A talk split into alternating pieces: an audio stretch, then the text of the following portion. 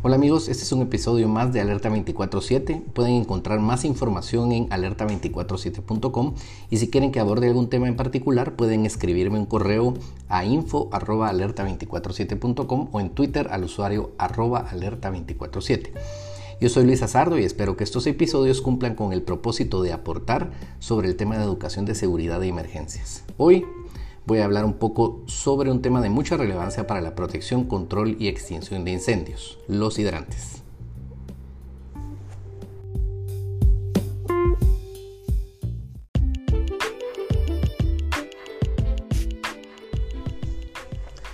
Países desarrollados el sistema de hidrantes en cada ciudad es mandatorio y se le asigna un presupuesto importante para poder mantenerlo lo mejor posible.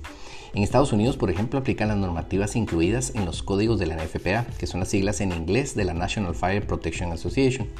La NFPA 1 es el código de incendios y ahí aparecen todas las especificaciones relacionadas a los hidrantes.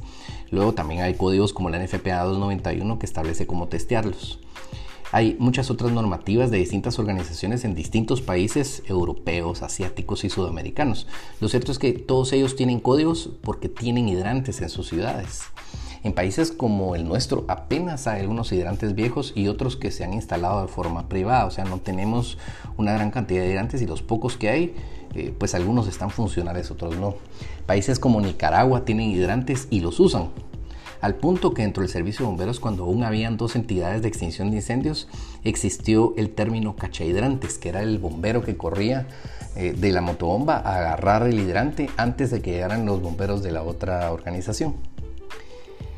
En Guatemala no hay mucha información. Cuando estuve en el Departamento de Prevención y Seguridad, que en algún momento también fue el Departamento de Ingeniería en Incendios, tuve la oportunidad de elaborar una lista de hidrantes a partir de documentos viejos que existían en la institución. Así llegué a tener una lista de 126 hidrantes.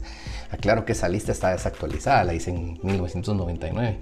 Ahorita seguramente hay muchísimos más, pero estoy seguro que son hidrantes que se han instalado en edificios de reciente construcción y por ende son privados, o sea, están hechos para que ellos se protejan al momento de un incendio y eventualmente, por supuesto, que los pueden eh, poner a disponibilidad de los eh, servicios de bomberos cuando lo necesitan, pero hay que ir a pedir permiso, es, algo poco práctico al momento de, de un incendio. En incendios grandes lo que se ha hecho entonces es que la municipalidad pone a disposición los pozos de empagua, eh, pero esto por muchas razones no es lo ideal. O es algo que se utiliza, pero, pero no es eh, lo óptimo. El tema de la carencia de hidrantes en Guatemala está directamente relacionada a que nuestra ciudad no cuenta con una infraestructura óptima para distribución de agua, porque hay escasez de agua, o sea, no tenemos agua. Y si no hay agua potable, mucho menos vamos a tener agua disponible para incendios en una red eh, de tuberías a, través de toda la ciudad.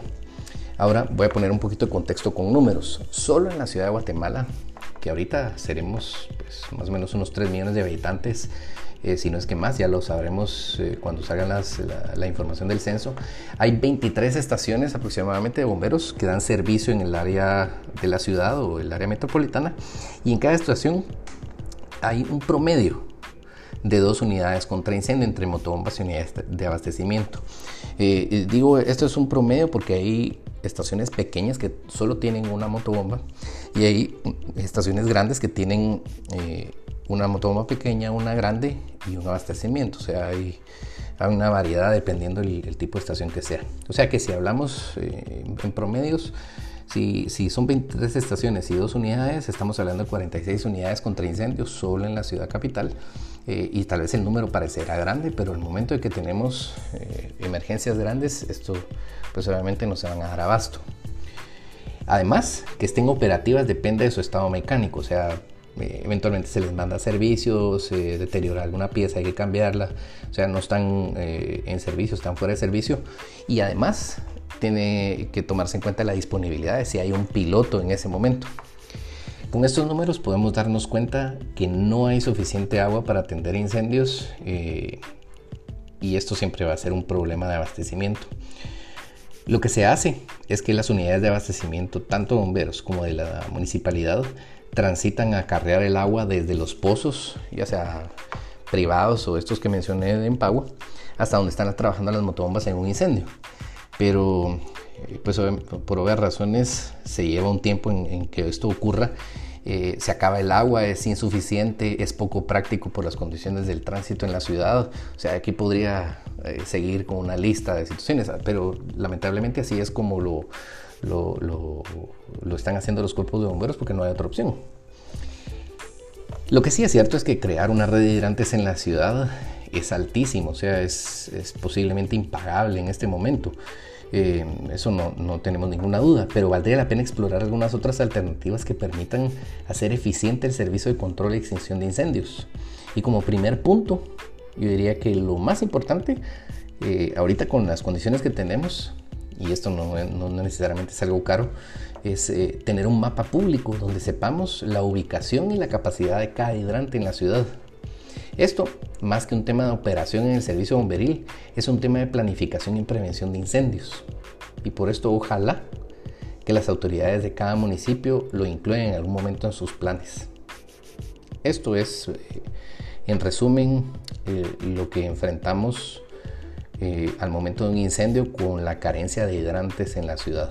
Ojalá que se resuelva pronto y yo me despido en este momento y los espero en el próximo episodio. Muchas gracias por escucharme.